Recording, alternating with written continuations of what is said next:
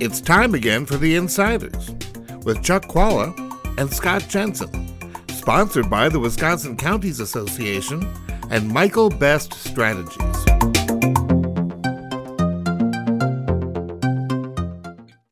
Hi, I'm Chuck Chvala, former Senate Majority Leader. And I'm Scott Jensen, former Assembly Speaker. We're the insiders. So, Scott, there was a big issue about bail that came up in Milwaukee County, and uh, DA Chisholm is, is facing some criticism. What do you think the implications are, if any, for bail reform and uh, those types of issues as we move forward? Well, I think a lot of people in Wisconsin were surprised to find um, that the way bail is set in this state, it's not based upon how dangerous someone is or what how serious a crime they've committed, but rather not what the prospects are for them showing up to court.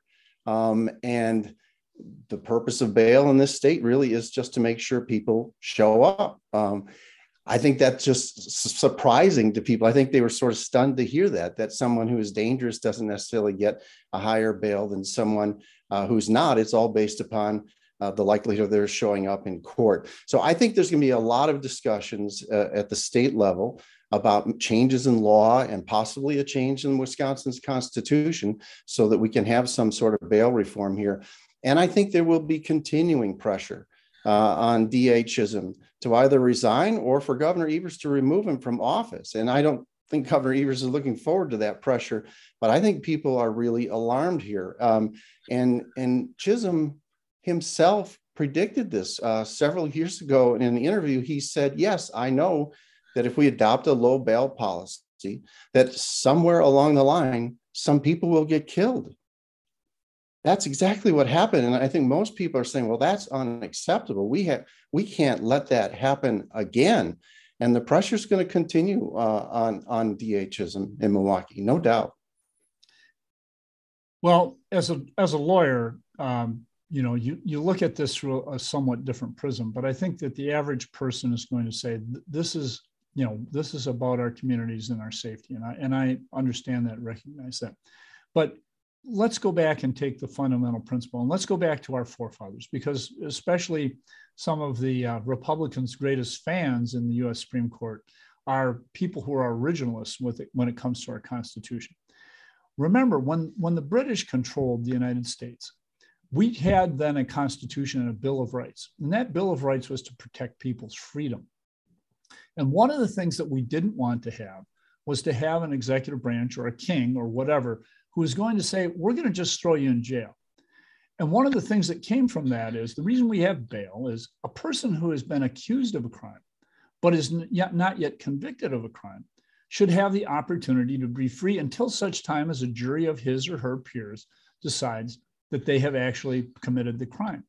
That's the whole basis. And that's why there has been a, a movement to try to reduce cash bail so that people who are just accused of a crime but have not been convicted are able to be free because, among other things, it can often take a long time, months, sometimes even years before people are convicted. And this might be a person who's innocent.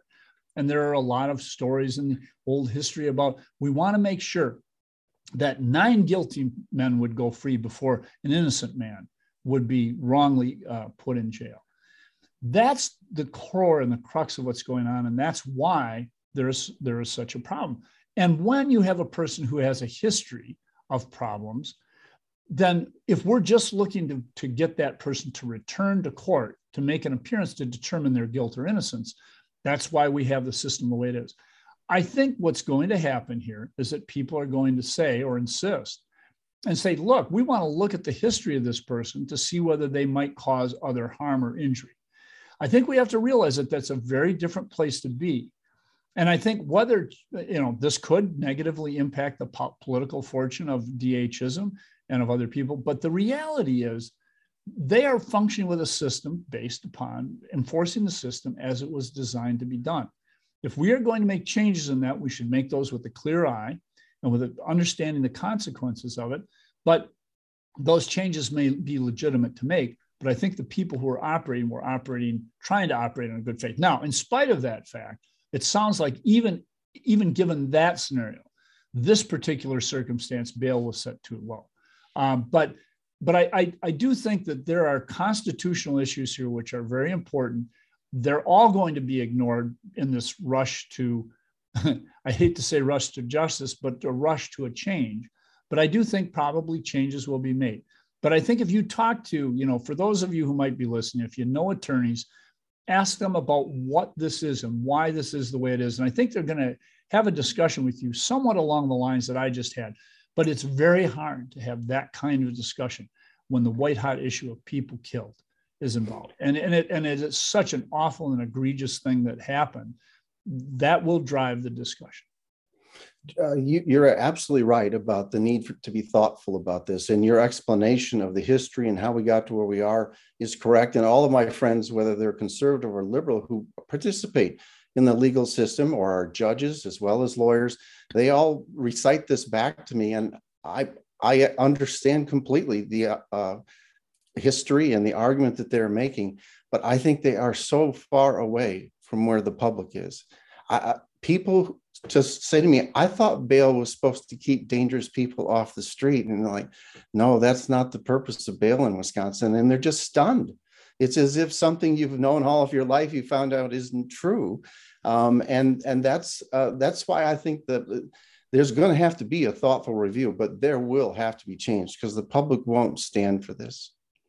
And I and I think that you know I, I don't think Scott and I are really disagreeing on this. I, I think that we want to be thoughtful. It's hard to make these decisions in in in the in the moment when things are really difficult. But there, I think the public will demand that there is going to be an evaluation of past history with regard to violence and regard to actions that's going to be taken into account here too. But you know, this is this is also the kind of thing that in, in other countries can be used in a really negative way against people. Uh, will we not do that in, in the United States? I hope not but it, it is much more it's a much more difficult decision or should be a much more difficult decision than the way we're discussing it and what's going to happen here. I i i think we have a there's a thing that you that people say in the law. Hard cases make bad law. That's that's what will probably happen here. This is a very hard case.